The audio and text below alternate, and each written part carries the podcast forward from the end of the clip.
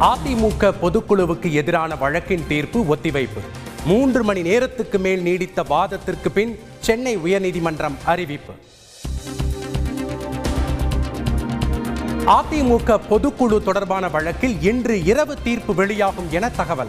நாளை பொதுக்குழு கூட்டம் நடைபெறும் என அறிவிக்கப்பட்டுள்ளதால் எதிர்பார்ப்பு. வானகரத்தில் பேனர்கள் கிழிக்கப்பட்டதால் பரபரப்பு போலீசில் புகார். பொதுக்குழு நடைபெறும் பகுதியில் ஓபிஎஸ் ஆதரவாளர்கள் திடீர் போராட்டம். பொதுக்குழுவில் பங்கேற்க வருமாறு ஓ பன்னீர்செல்வத்திற்கு எடப்பாடி பழனிசாமி கடிதம். எந்த பிரச்சனையாக இருந்தாலும் பேசி தீர்த்துக் கொள்ளலாம் என அழைப்பு.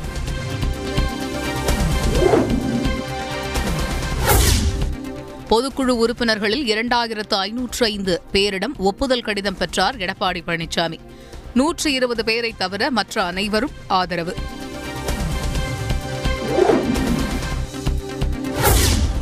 அதிமுக பொதுக்குழுவில் பங்கேற்க உறுப்பினர்களுக்கு மூன்று கட்டுப்பாடுகள். புகைப்படத்துடன் கூடிய அடையாள அட்டை ஆதார் மற்றும் வாக்காளர் அட்டை அவசியம் என அறிவிப்பு.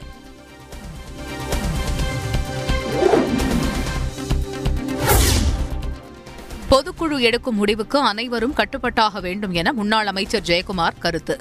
ஓபிஎஸ் தரப்பு தவறுக்கு மேல் தவறு செய்வதாகவும் குற்றச்சாட்டு. தேசிய ஜனநாயக கூட்டணியின் குடியரசுத் தலைவர் வேட்பாளர் திரௌபதி முர்முவுக்கு ஜெட் பிளஸ் பாதுகாப்பு. சிஆர்பிஎஃப் கமாண்டோக்களின் ஜெட் பிளஸ் பாதுகாப்பை வழங்கியது மத்திய அரசு. தலைமைச் செயலகம் ஆளுநர் மாளிகை பணிகளில் ஈடுபடும் பெண் காவலர்களுக்கு புதிய சீருடை. சஃபாரி எனப்படும் புதிய சீருடை வழங்கப்படும் என அறிவிப்பு. பத்து பனிரெண்டாம் வகுப்பு தேர்வில் தோல்வியடைந்த மாணவர்கள் அச்சப்பட வேண்டாம். ஜூலை மாதம் தேர்வெழுதி வெற்றி பெறலாம் என அமைச்சர் அன்பில் மகேஷ் அறிவுரை. உடலை ஆரோக்கியத்துடன் வைத்துக் கொண்டால் எந்த வைரஸ் பாதிப்பும் ஏற்படாது. மக்கள் நல்வாழ்வுத்துறை அமைச்சர் மா. சுப்பிரமணியன் உறுதி.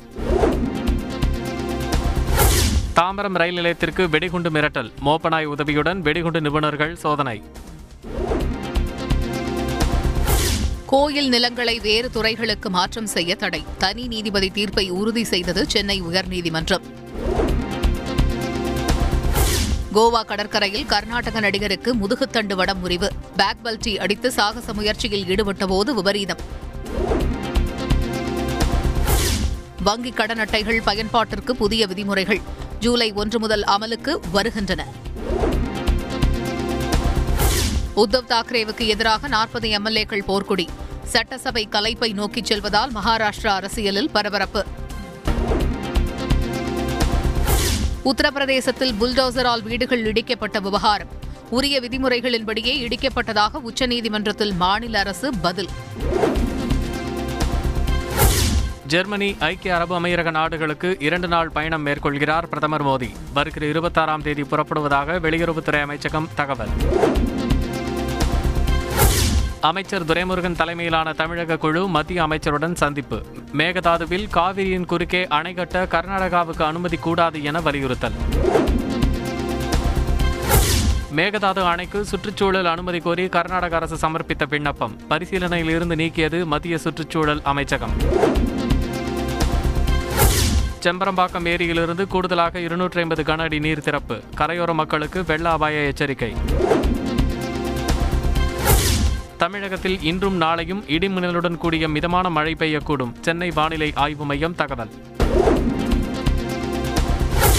நேஷனல் ஹெரால்டு வழக்கு விசாரணைக்கு ஆஜராக சில வாரங்கள் அவகாசம் வேண்டும். அமலாக்கத்துறைக்கு காங்கிரஸ் தலைவர் சோனியா காந்தி கடிதம்.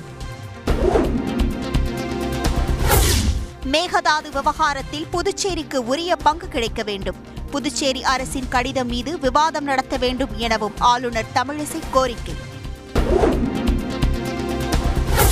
பொறியியல் கலை அறிவியல் பாலிடெக்னிக் படிப்புகளுக்கு விண்ணப்பிப்பதற்கான கால அவகாசம் ஐந்து நாட்கள் நீட்டிக்கப்படும். அமைச்சர் பொன்முடி தகவல். சேலம் தஞ்சாவூர் திருச்சி அரசு மருத்துவக் கல்லூரிகளில் இருநூற்றி ஐம்பது இடங்கள் உயர்த்த நடவடிக்கை. அமைச்சர் மா. சுப்பிரமணியன் உறுதி.